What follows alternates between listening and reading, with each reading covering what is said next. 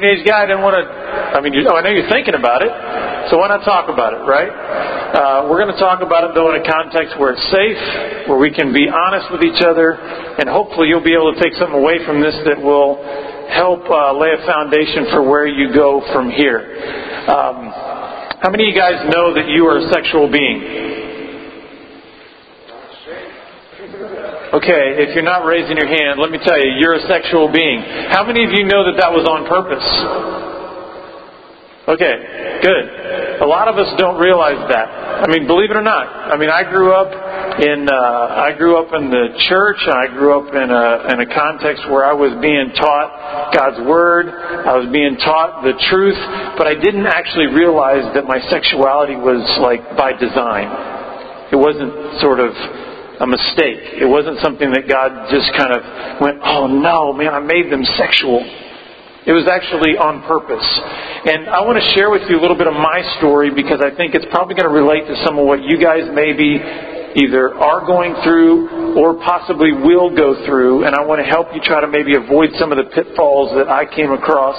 And then I'm going to give you three fundamental truths that will hopefully help you in being able to navigate some of the struggles and the temptations that are going to come along regarding your sexuality. When I was a 12 year old kid, uh, I not less than 10 miles from where we are right now. I was uh, I spent the night at a friend's house, and it was a it was a Saturday morning, and we got up and we were playing in the woods out behind his house and we started, you know, this. You know how it gets in the summertime; it gets hot here, and so about uh, I don't know about 10 o'clock in the morning, we decided to start heading back toward his house to get something to drink. And as we're going back to his house, my friend is walking in front of me, and he stops and he, he turns and he goes, "Oh man, I just forgot. I wanted to show you something." So with that, we took off and we started headed out into this open field. And he's walking in front of me, and quite honestly, what's going through my mind as, as I'm following him is we're going to see something dead. That's what I was thinking. There's got to be like a deer or a raccoon or something out here. And he kept heading for this tree stump that was out in the middle of this field. And he kind of picked up the pace. I didn't pick up the pace because I was thinking, what's the rush on seeing something that's dead? You know, seen things that were dead before. So anyway, I, I he gets to this tree stump. I get up there, and I, he's reaching his hand down in this hollowed out section of this tree stump and I hear dry leaves crackling. Well, he pulls his hand out, and there's this rolled up magazine. Still, I'm thinking, you, you know, we haven't seen anything dead yet. What's the deal? Well, he opens this magazine, and it's porn.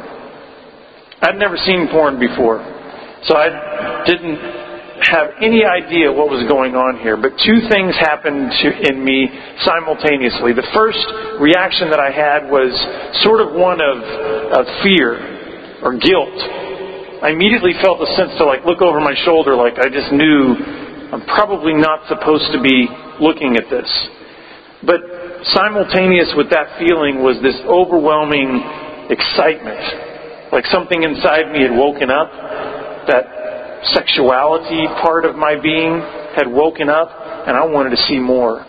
And so, for about the next five or ten minutes, we thumbed through that magazine, and the whole time I'm kind of teetering back and forth between this feelings of guilt and feelings of, wow, I've never seen anything like this before.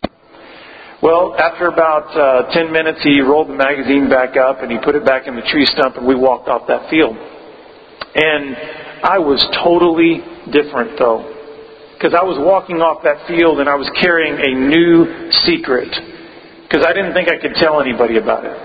I didn't know who I could tell. I figured if I tell my parents, I'm probably going to get in trouble. That's just kind of how I thought. The guilt feeling is thinking that my parents were certainly going to say, absolutely that's wrong, and then I'd be punished for it. And I figured, well, if I told my parents, it probably means that my friend would get in trouble because then they'd ask, where'd you find it? And then they'd talk to his parents. So I just didn't tell my parents. Uh, never even crossed my mind to tell my sister. That's just be weird, right? And I didn't think, I couldn't tell my friends. Why would they be bothered by it? They're the ones showing it to me. So I just stuffed it. I didn't tell anybody about it. But what that did, that encounter with pornography, what that woke up inside of me, it planted a seed inside of me that would eventually lead to a 13 year sexual addiction. Because, see, from that moment on, I just had this overwhelming curiosity to know more about what I had seen in that magazine. And so I started searching through my house to try to find more of this material, this magical material called pornography. And I looked in all the places that my friends told me to look, which would be like dad's sock drawer. I looked under my parents' bed. I looked in their closet. I looked in our attic. I looked in the barn. I looked in the garage. I looked everywhere I could think of in our house. Nothing. There wasn't even one picture or page of pornography. Now, you, you would think at that point in time in my childhood, I would have gotten up and I would have just praised my dad and said, Way to go, Dad, for doing your job and like keeping this stuff out of the house. But that's not what I did. I was frustrated. I was like, man, some of my friends, their dads have porn like on the coffee table. Well, there was something in my house that was enough for me to get started, and it was just basically a J.C. Penney catalog. And there was a lingerie section in there. And I started developing these fantasies around those lingerie models, secretly, of course. I wouldn't tell anybody about what was going on. And shortly after that, I discovered masturbation. And so then I started combining pornography and fantasy and masturbation. These kind of became the building blocks of what would eventually become an addiction to pornography and sex. Now you have to realize that during this whole time, I was um, a prominent member of the youth group at this church. I grew up going to this church. Uh, we came to Temple in 1983 when there were maybe about 20 families part of Temple Bible Church. And so I was part, our family was part of just all this growth of Temple Bible Church. I was going to this church. I was involved in this youth ministry. Not this one, but this church's youth ministry. I was involved. But you know what? I was hiding. I wasn't telling anybody about what I was doing. All through junior high and high school, there was this secret that was growing and that was gnawing at me. And you know what? Nobody would have known it. Because I knew how to hide well. And unfortunately, it was actually within the walls of the church that I learned how to hide well. Put on your Sunday best which in my mind meant you smile and you just tell everybody, I don't have a problem in the world. Everything's great. And if it's not, I'll just have more faith and everything will be fine. But I just didn't tell anybody. A lot of it had to do with fear because certainly as I started getting more material, because see, eventually J.C. Penney catalogs just didn't do it for me anymore. And so I had to move to more softcore and then hardcore pornography, and I would hide these pages behind my the the headboard in my waterbed, and just pray that my mother wouldn't find those back there. And I just kept doing these things secretly that I knew were wrong. I knew these things were wrong. I knew these were not the way that I was supposed to be acting. And yet I didn't feel like I had any sort of safe place in which I could tell anybody about it. Well, after uh, high school, went into college, got new sense of freedom because once I got into college, I'm not in the house anymore. I'm not under my parents' rules. And so, although quite honestly, I mean, I had a great childhood. My parents weren't like overly demanding or anything. And but in a kid's mind, for me, it was boy, it's oppressive, you know, lots of rules. What I didn't realize is when I got into college, I was thinking that I had more freedom what I didn't understand at the time is just because you have more freedom doesn't mean that you then have less responsibility. In fact, like the more freedom you're given, the more responsibility that's expected of you. So when you're able to start making decisions about what you're doing with your time and your money and your conversations and your body, then guess what? There's actually a higher expectation, a greater responsibility that's expected of you to manage those things well. Well, I didn't get any of that. I didn't understand any of that. And I didn't really care when I was in college. The problem, though, is that this problem got bigger. This issue with pornography. Eventually, it led, it went beyond pornography, and I started having sexual relationships with girls in college. And um, I'll tell you something that if any of you are experiencing this right now, to any sort of degree, it will only get worse over time. And that is if you have any sort of thing concerning like pornography or fantasy masturbation, any of those sorts of things that you are currently hiding, it creates a sort of dividedness in you. In other words, there's the person you're presenting to everybody outside, the image that you're presenting. But then there's like that part deep down inside of you, that part that knows what you're doing. It's a divided, it causes you to be divided. In that dividedness, if you don't do anything about that, it will only get worse over time. That dividedness will only grow. And you know what? The more that dividedness grows in you, the greater tension that that will create in your life. And the reason for that is that God didn't design anybody. He did not make a single human being to ever live a divided life. He says, let your yes be yes and your no, no. In other words, let it all hang out, so to speak. The Bible tells us that if you say you are without sin, you are a liar and the truth is not in you. We got to be honest and just say, you know what? Yeah, I struggle. Yeah, I've goofed up. Yeah, I'm messing with this stuff. Yeah, I've looked at pornography. You know what? Yeah, I'm looking at pornography right now. I've got this problem on the internet. I've got this problem with compulsive masturbation. I got this problem with letting these thoughts just run through my mind. We need to be honest about that so that we don't allow that dividedness to grow in us. Because the only place that sin can grow is in the dark. And so when you let that remain in the dark, it just grows and grows and grows. Well, by the time I was in college, this dividedness was huge in me. I was leading Bible studies at one of the campus ministries on the, at the school there during the day. I kind of called that daytime me.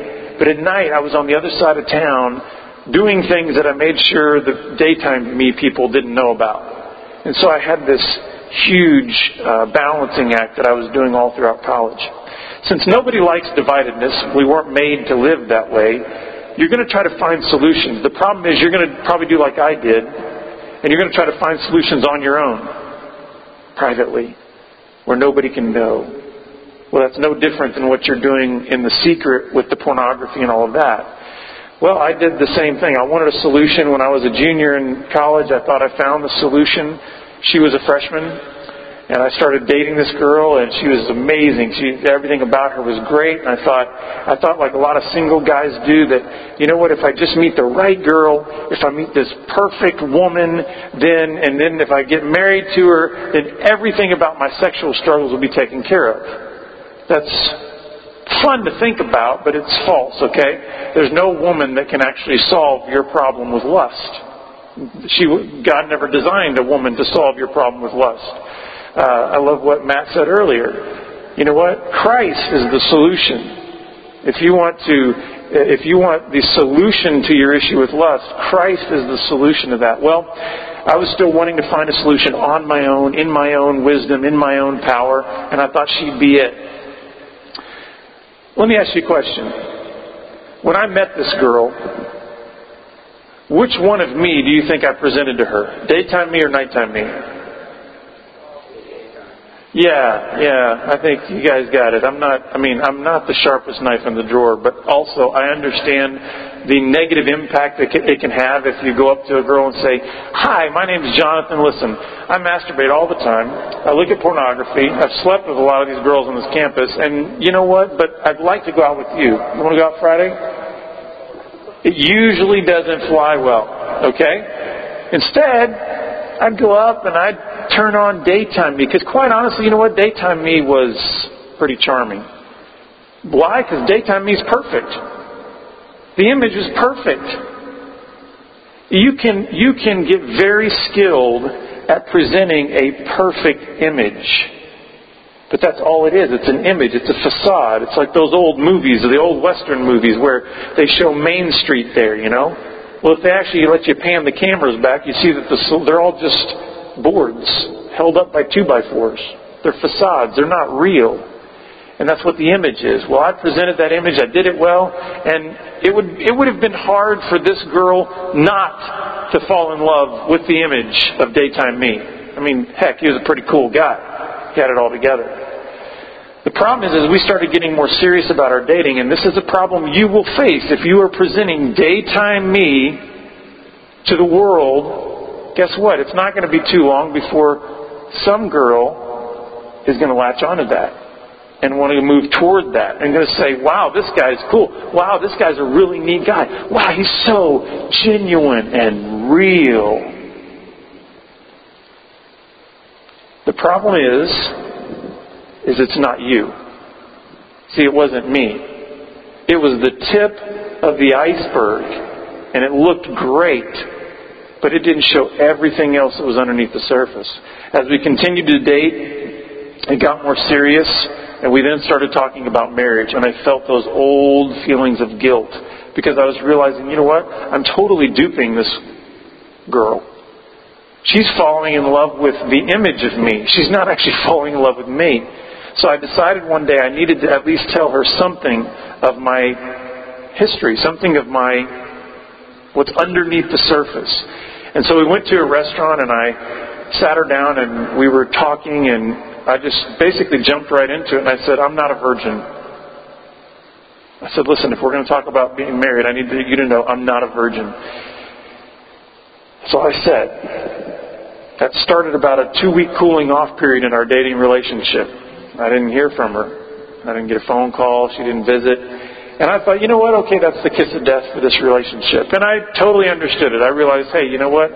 That was my fear of letting any of this stuff out anyway, is that I'd be rejected. That's one of the reasons why I think we keep it all a secret. Because we think, man, if I tell anybody that I have this sin in my life, that I have done these things in my life, then they're going to write me off and say, whoo, keep an arm's length away from that guy. I don't want to have anything to do with him. And so I understood it. Also understood because she was an incredibly virtuous, wonderful woman who was saving herself for marriage that I figured, yeah, why would she want to marry somebody like me who's defiled? Well, anyway, about two weeks later, she called me up and she said, Jonathan, listen, I've been thinking about what you said, and I want to respond to it, but I don't want to do this over the phone. Can we meet in person? So I remember driving to where we were going to meet, and I'm thinking, wow, this is amazing. She's truly the most amazing woman on the planet. Because, see, she's not going to break up with me over the phone. She's going to do it in person. That's what I was thinking, you know. She's a great, great gal. Well, I, I get to the restaurant, and she sits down, and she says, just, Jonathan, I've been thinking about it, I've been praying about it. Yeah, this is hard for me. I've been crying about it. But you know what? The reality is I love you, so I want to go ahead and get married to you. Well, two things happened right then. Number one is I realized she was way out of my league. Okay? This is an amazing woman. The second thing I realized, though, is that I made a conscious decision that I was not going to let anything else out about the secret. I wasn't going to tell her about the porn. I wasn't going to tell her about the masturbation. I wasn't going to tell her about any of that stuff.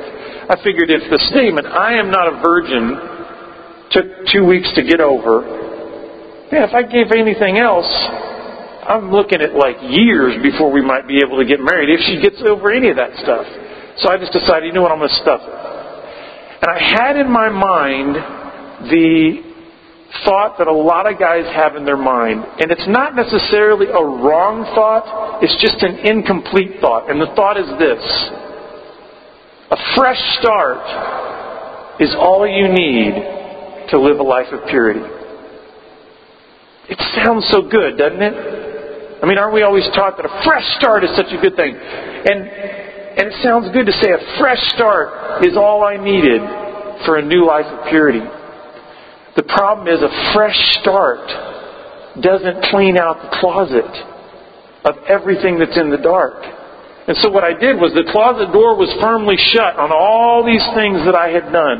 I wasn't about to bring out those sins. I wasn't about to confess those sins. I was just saying, listen, let's have this fresh start with this wonderful woman and everything will be fine from there. Well, we got married and you know what? It worked. At least I thought it worked. I mean, for the first like five weeks we were married, I didn't have any problems with lust. I didn't have any problems with fantasies or any of these kinds of things. Um, but after that, I started realizing I didn't marry somebody just that's different from me. I married my complete opposite. She's totally opposite of me. And as those stressors started coming into my life of how opposite we were, guess who started whispering to me again? Nighttime me who's hanging out in the closet the whole time that I never brought him out to kill him. And so nighttime me comes back, and guess what? I started getting involved again in just little, seemingly little things. A fantasy here, masturbating in the shower, maybe looking up some porn, all these sorts of things that started coming back. Again, not telling anybody. Well, for the first four years of my marriage, it was an escalating uh, progression of eventually getting back into the porn, getting online. This was back when the internet was brand new, so that tells you how old I am. Uh, and so, back when you had a dial-up connection, you know, it took 30 minutes for a picture to download, but I didn't care. I was hooked, and I was back into it. Well, about uh, several years into our marriage, uh, they came out with this brand new technology called chat. Okay and I got totally hooked into that, and I started uh, connecting in sexual encounters online through chat. And eventually, it crossed a line where I was in the chat room and I was talking with this woman, and two little words came across the screen Want to meet? I was being invited to cross another threshold into a deeper sense of sin and addiction. And so I said yes. I met the woman we had sex, and I started using the internet from that point in time to start having anonymous sexual encounters with people that I'd meet online. Guys, I'm telling you, your lust will never be satisfied. I don't care how many times you give it what it is asking for, it will never be satisfied. I gave my lust fantasy when I was a 12 year old kid. It said, I want more. I gave my lust masturbation. It said, you know what? I want more. I started giving my lust softcore, hardcore pornography. It said, you know what? I want more. I started giving my lust premarital sex. It said, you know what? I want more. I started giving my lust everything it wanted. When I got married, I told myself, okay, listen, I've crossed a lot of boundaries in my life, but I absolutely will not cross the boundary of cheating on my wife. And lust said, no, no, no, no. I want more. And so I ended up crossing that boundary and betraying the trust of my wife by having affairs. Well, you know what? Even after I ha- started having these affairs, you would think that would be the point at which I came to my senses, right? I go, good grief, what am I doing? That'd be the point of brokenness, where eventually I start realizing what it's going to take to get on my knees before God and have an attitude of humility and accept help for what I need to do. Well, that wasn't the point. See, I wasn't yet ready to let the secret out. I was still full of pride. I still thought I can do this on my own. But even what I told myself is I said, you know what, even though I've had these affairs, I will never, ever, ever cross any sort of legal lines concerning my sexuality. Until one day, I was in a chat room and I was talking with this woman, and I was, and she didn't, she didn't want to meet. And I started talking with another woman, and she didn't want to meet. And I was getting frustrated. I was trying, I wanted a fix. It's like a drug. I wanted a fix. I wanted to meet with somebody and have an affair, and it didn't happen. And I started driving the streets, and I picked up a prostitute, and I crossed a legal boundary. I broke the law in order to give my lust what it wanted. Your lust will never be satisfied. You know, we're told in the scriptures that we are to crucify our sinful nature with its passions and lusts. We are to crucify it. We're not to like debate it. We're not to argue with it. We're not to have any sort of like conversation with it. We're to kill it. And what, what I did through all these years was I just kept trying to say, listen, you can, you can exist here, but come on, we got, just don't ask me to go over these lines. But as long as you let that sin stay in the dark, it will get bigger and bigger and bigger. Well, eventually the truth came out. My wife found out. Um, and basically she left. She said, I'm not going to be party to this anymore. I've drawn a line in the sand. I know everything that you've done. I'm not going to do this anymore. She left. And that was actually the catalyst that I needed to wake up. I hope none of you ever reach that point. Not in the way that I had to. I hope you never reach a point where you have betrayed the trust of someone who has committed their life to you I hope that you never reach the point where you hear the words from a woman that you love dearly say, I don't want to ever see you or speak to you ever again. I hope it doesn't take that for you to get on your knees and say, I'm not going to say that the truth isn't in me. I'm not going to say, I'm not going to be a liar. I'm going to say, yeah, I have sin, and it needs to be dealt with. I hope that you will not let it get to a point where your world crumbles, where your marriage is shattered, where you almost lose your job, where your reputation is ruined, where you are humiliated in the community. I hope it doesn't reach that point. But even if it does, the praise is in that God can restore you at whatever point you break. God can change your heart. You know, it took me going to that point. And I thank God that it did take me going to that point because whatever point it needed to go to, it got my attention. And it finally got me realizing the damage that I was doing, the selfishness in which I was living my life. See, that's another thing that lust will do. Lust will get you to where you are only looking at yourself and only looking out for yourself. The whole paradigm of sexual addiction, of pornography addiction, is you in the center. Self in the center and everything else revolving around you. And you know what? The longer you stay in that sort of paradigm, the longer you stay in that sort of system, the less you will care about anybody else around you. The less you will feel the need to be honest with anyone else around you. The more you will feel that it's okay to lie and cover up and tell people anything that they need to hear to keep them away from you so that you can keep doing what you are doing in the dark. So, my wife leaves, and it rattles my world. I actually didn't think she would leave. Now, you have to know that I was losing my mind to think that I could be perpetually cheating on my wife, betraying her trust, lying to her daily, doing this over and over and over and over again, and think that somehow she's not going to leave. That's the other thing. Lust will cause you to, like, lose your mind if you keep giving into it. Well, uh, that was the start of a recovery for me. That was back in uh, 99. And so it's been 10 years that I've been in recovery. And when I say being in recovery, basically what that means is I've been returning progressively, day by day, to the lover of my soul. It's been allowing Christ to be the center of my life. No longer me in the center, Christ in the center. And guys, it makes all the difference in the world. When, when you are in the center of your life, I promise you this, things will fall apart. They will. And praise God that they do, because if they didn't, we wouldn't see our need for God. I mean, if your life didn't fall apart when you were in control of it, then why, what do we need God for?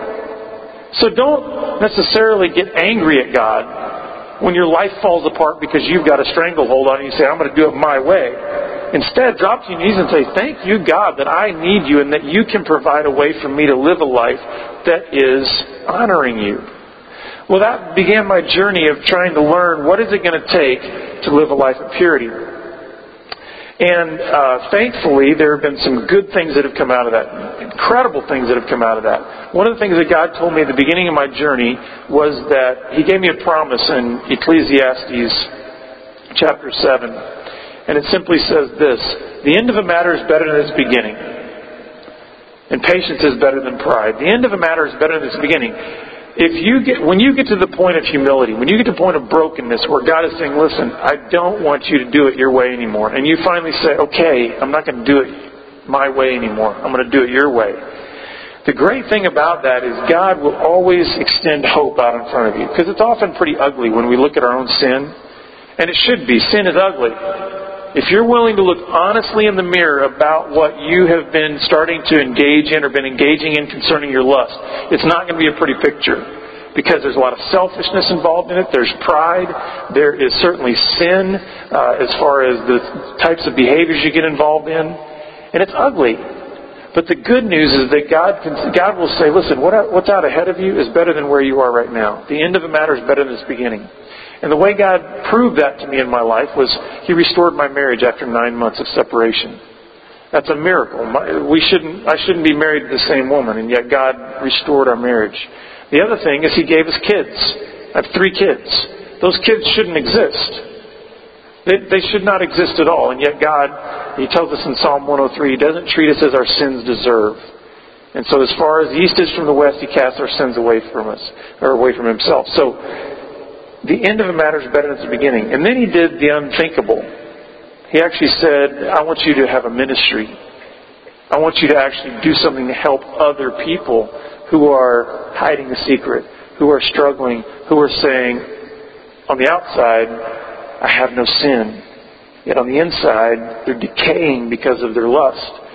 And at first, I was very reluctant to go into ministry for a number of reasons, not the least of which being I didn't really want to tell my story. It's not fun, you know, to tell people just how horribly you've goofed up and the stupid things you've done. And I mean, there is nothing fun, guys, about telling other men over and over and over again the story of me cheating on my wife. There's nothing fun about that. And yet God kept saying the end of a matter is better than its beginning. And guys, there will come a time in your life if you're willing to go on this journey toward purity, if you're willing to take a stand, if you're willing to say, listen, God, your way, not my way, when it comes to how you manage your sexuality, there will come a time in which He will challenge you to help another brother. God is not only interested in changing your life, because the interest that He has in changing your life and in helping you become a man of purity is because He actually has other people in mind in your life that He wants you to impact. See, this is the whole changing in thinking that we have to have. Lust says it's all about me, self, self, self. We never care or look at anybody else. God says you're going to be honest, probably be grossly misunderstood by a lot of people because it's tough to get out there and say, you know what, I'm not perfect. I don't have it all together. And by the way, I've been on this journey 10 years. I'm not perfect. I don't have it all together, okay? And so it's hard to do that, but at the same time, you start getting your eyes off yourself and you get it onto other people. And you see there's a greater purpose in your life than simply you being able to resist temptation and you being able to walk in purity. The greater purpose is that God wants to use you in somebody else's life to be a beacon of hope and to help them change. I want to tell you three things. I want to give you three passages that will hopefully help you on your journey. The first one is in 1 Thessalonians.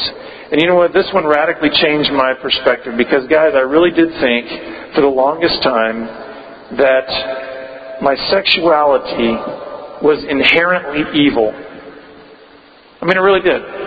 I thought just being a sexual being had to be wrong. They say that on average, a man thinks about sex every 11 seconds. Yikes. Now, are we going to be honest about that? Or are we going to tell everybody, oh, no, no, no, no. I'm, I'm, I'm pious. I don't think about sex at all. Uh, let's not do that, okay? Let's be honest and say, yeah, I do. And it's a struggle. And it's difficult. It's difficult to manage my mind. It's difficult to have boundaries. It's difficult to get in the Word and let my mind be protected from this stuff. It's difficult. Let's be honest about it. Guys, I'm, I'm right there with you. Don't think that because I'm older than you, don't think that because I'm in full time ministry, uh, that the sexual purity ministry, do not think for a moment that I don't struggle with temptations that come my way. Sexual temptations that want me to divert my mind and start thinking, spinning a fantasy. Or maybe even going back into my history, going back into my past and pulling up an encounter and starting to think about that. Do not think that those kind of things don't happen to me. They do. And it's a struggle, and we need to be honest about it. But one of the things we also need to be honest about is how we were designed. 1 Thessalonians 4, God tells us very clearly what He wants from us. In verse 3, it says, It is God's will. Well, there you go.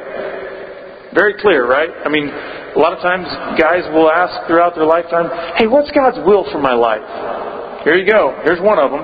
It is God's will that you should be sanctified, that you should avoid sexual immorality, that each of you should learn to control his own body in a way that is holy and honorable, not in passionate lust like the heathen who do not know God. What is God saying?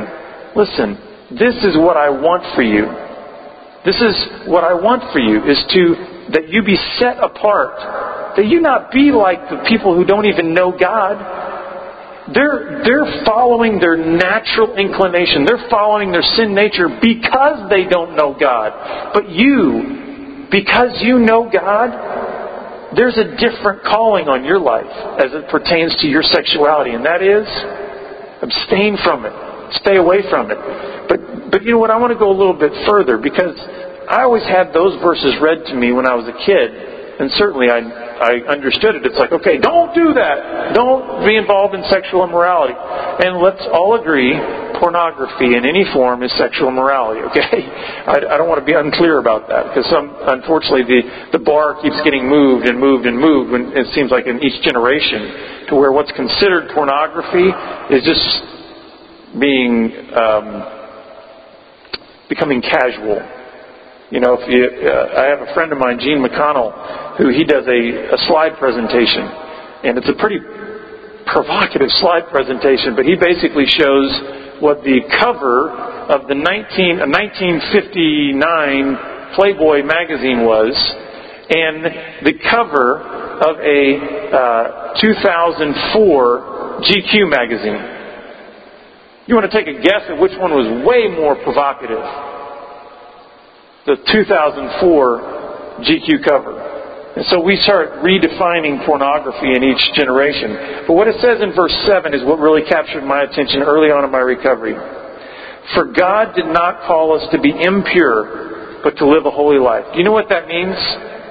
You were made for purity. That's the first thing I really want you to get. You were made for purity. How many of you are able to drive? Okay. What do you have to keep putting in that car for it to run? Gas, right? Okay. So your car was made to run on gas, right? So if I took a bucket of sand and went and poured it in your gas tank, after you beat me up, would your car run very well? No, you may get halfway down the block and then it would just die out. Why? It was not made to run on sand in the gas tank. That's exactly what God is talking about here. You and I, as men, as real men, we were not made to run on pornography in our minds. We were not made to run on lust in our minds. We were not made to run on that. He says, I haven't called you to be impure, but to live a holy life. You were made for purity.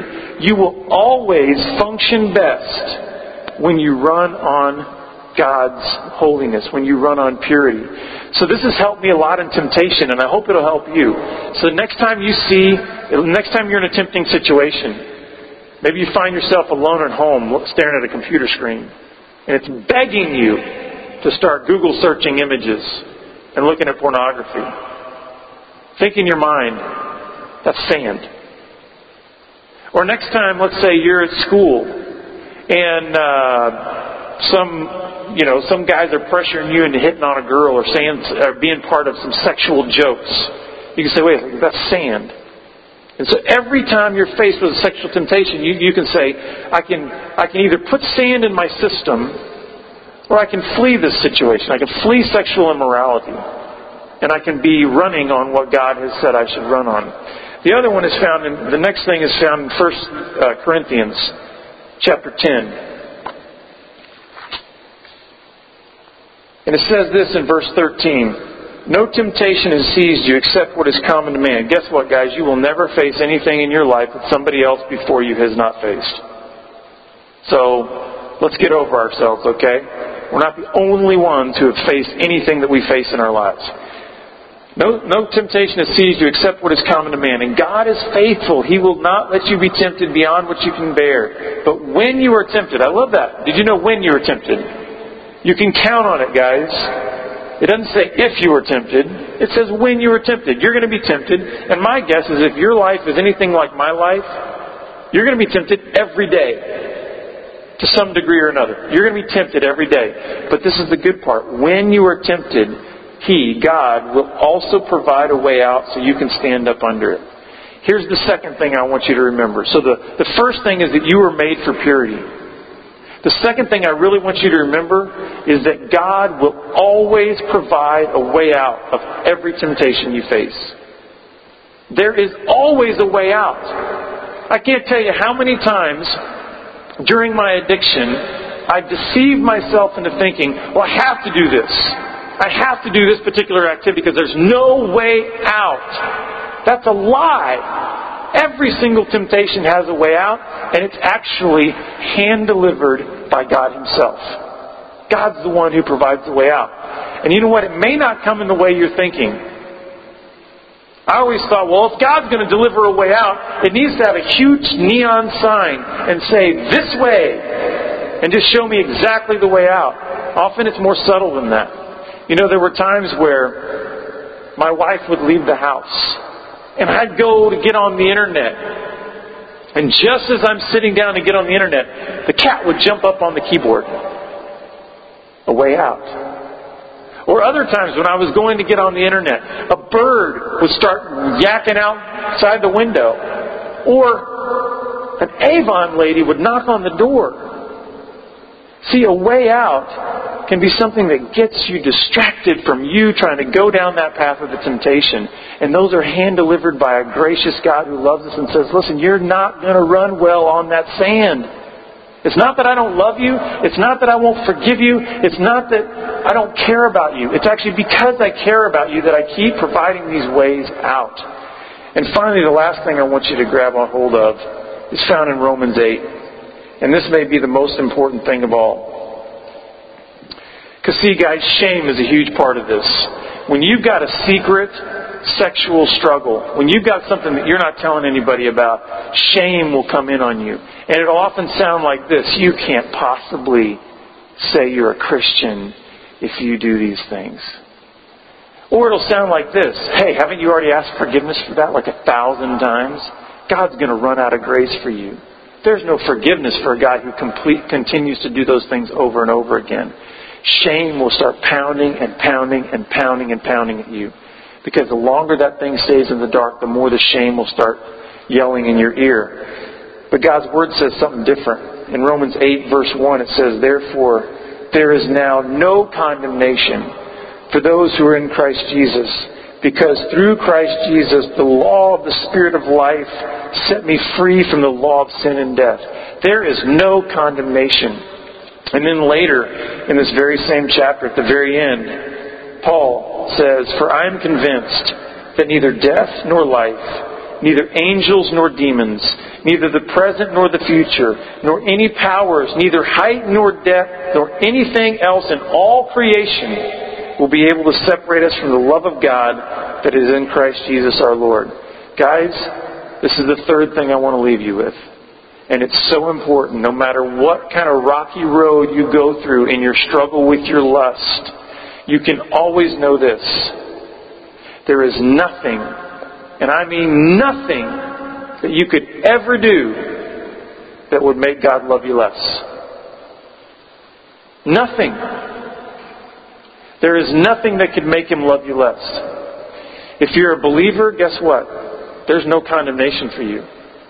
So get busy learning what it means to live in purity. Get busy running on the fuel of God's holiness in you. Get busy being honest with each other and saying, listen, I don't have it all together. I'm struggling, okay? I'm not going to lie and say I don't have any sin. I do, and I need some help for it. But there's no condemnation, and there's nothing you could ever do to make God love you any less. If you don't know the Lord, guess what? He's going to chase you in this way. He's going to chase you. Because His grace will always, will always extend farther than your sin. Now, I would say that I dare you on that, but I, I don't want you to do that, okay? I don't want to dare you to see how much you can sin to just see prove that God's grace will extend beyond that. Just take His word for it, okay? Grace will always extend beyond your sin, and remember, there's nothing you could ever do that would make God love you any less. Guys, if you want to grow up, and you most you're grown up, but I mean, if you want to continue growing up as a man of purity, you're going to have to humble yourself. You're going to have to say, I don't have it all together. And you're going to have to keep saying, I don't have it all together. And you're going to have to rest in His grace. And you are going to have to start looking, looking for the promised ways of escape that He says He's going to bring your way. Let me pray for you guys.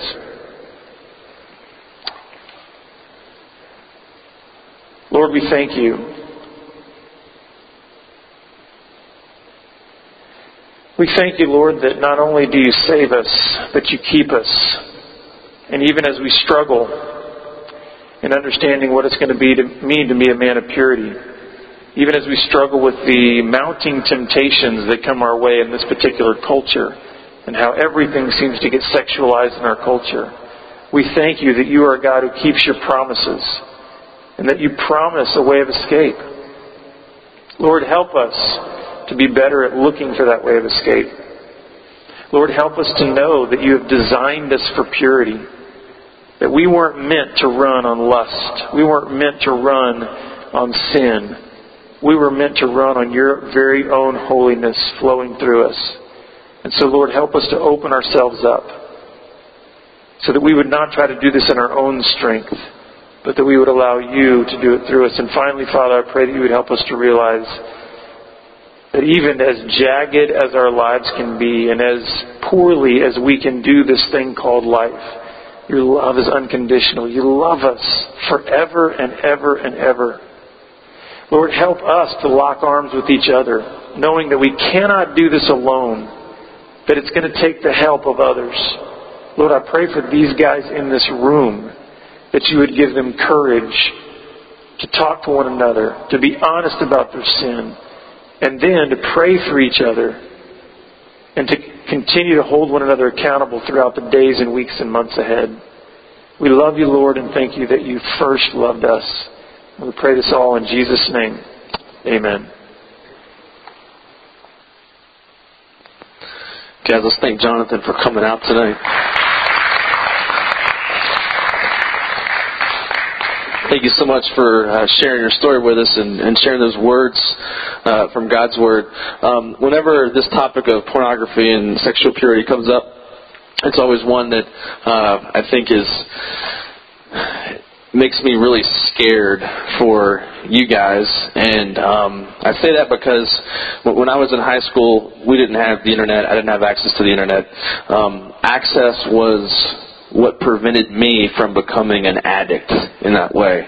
That's the only thing because I would have had I had that kind of access.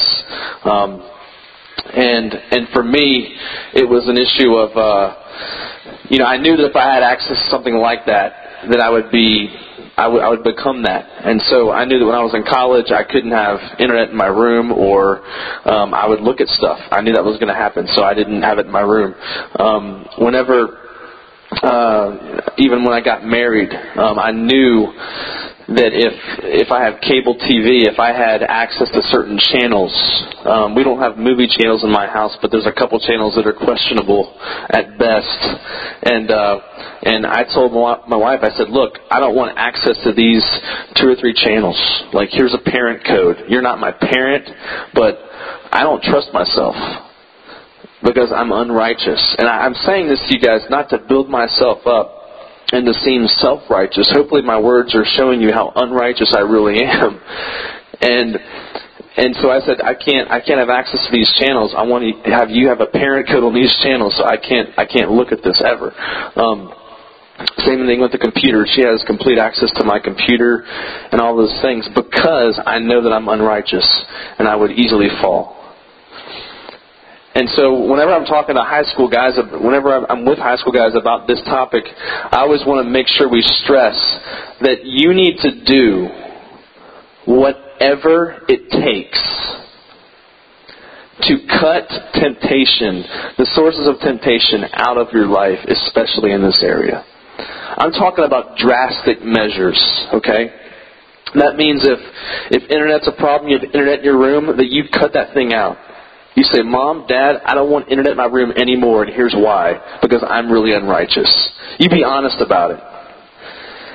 That if television is a big problem, if your parents have HBO and Cinemax and all the channels that have uh, porn flicks on those channels, that you do whatever it takes to cut the temptation out of your life. Because believe me, as he said, you need to flee sexual immorality. There's never a verse that says, no, no, stay right there and, and just try really hard. No. Because God knows that we're weak. And you've got to flee. You, you cannot, you will never win that battle. You never will. If you're someone who um, struggles with pornography, with magazines, or whatever it is, that, that you find someone to hold you accountable to keep you from going to certain shops and buying certain kinds of magazines. If you've got internet on your phone and you look at stuff on your phone, that you do whatever it takes to cut that temptation out of your life. Cancel your internet on your phone. Do whatever it takes. Because guys, I'm telling you that, that the, the, the deception you fall into in high school especially is this. You're duped into thinking that pornography is like tiding, God, you're like tiding yourself over until you get married. You think that, okay, this is just while I'm a teenager in high school, and then when I get married, it'll all be over. I'll be past it. And that is the biggest lie that Satan wants you to believe. And I just can't encourage you guys to do that enough. That, that whatever the sources of temptation are, that you cut those things off because you will not win those battles just by trying real hard. You won't. You're a sexual being, you're created that way, and God meant it to be expressed in a certain way. And the culture that we live in is trying its best to take you down and to destroy you. And my wife is a counselor. And I can't tell you how many men, how many couples come into her office with marriages on the rocks, marriages that have been destroyed um, through pornography, through affairs, and so on. And it started with looking at something. It started with the eyes. That's where it all began. And so I encourage you guys to, to think through those things seriously and to take them seriously, to take action seriously. Um, we're going to go to some small group time right now. I know it's getting late, but I think you know this is man camp, so we're going to push through. And uh, and so um, what we're going to do is each team is going to go to one of the breakout rooms. There's six of them along these back hallways. Just pick one and go to that. And before you break up, though, uh, you do have some discussion sheets to go through. I, I do know it's a lot to cover in a half hour, but um, just maybe hit the highlights. If you're one of the discussion group leaders, go through the Live Bold material and maybe just ask a few of the questions that are listed there. Then go through the Live Pure material and go through a few of the questions there. I am going to ask um, uh, if you're not a discussion group leader, uh, if if any of the dads are still here, I guess a couple of them are still here. If the dads could, could remain in here, I'd like to have a sit down with um, with Jonathan and Matt as well, with some of you dads, and just have some discussion about how to handle some of these issues with um, from a dad's perspective as well. So we'll stay in here with the dads. And uh, did you have something else, Matt, that you wanted to say? Yes. So I know discussions might go long in your breakouts, but just try to keep it to about a half hour and come in here, come back in this room, and we'll give out our shirts uh, for the team that won. So, all right, let's go ahead and break out. Doesn't matter where I go. Now you can go wherever. How much are the shirts? Uh, Ten bucks. Well, yeah, for the non-winning team.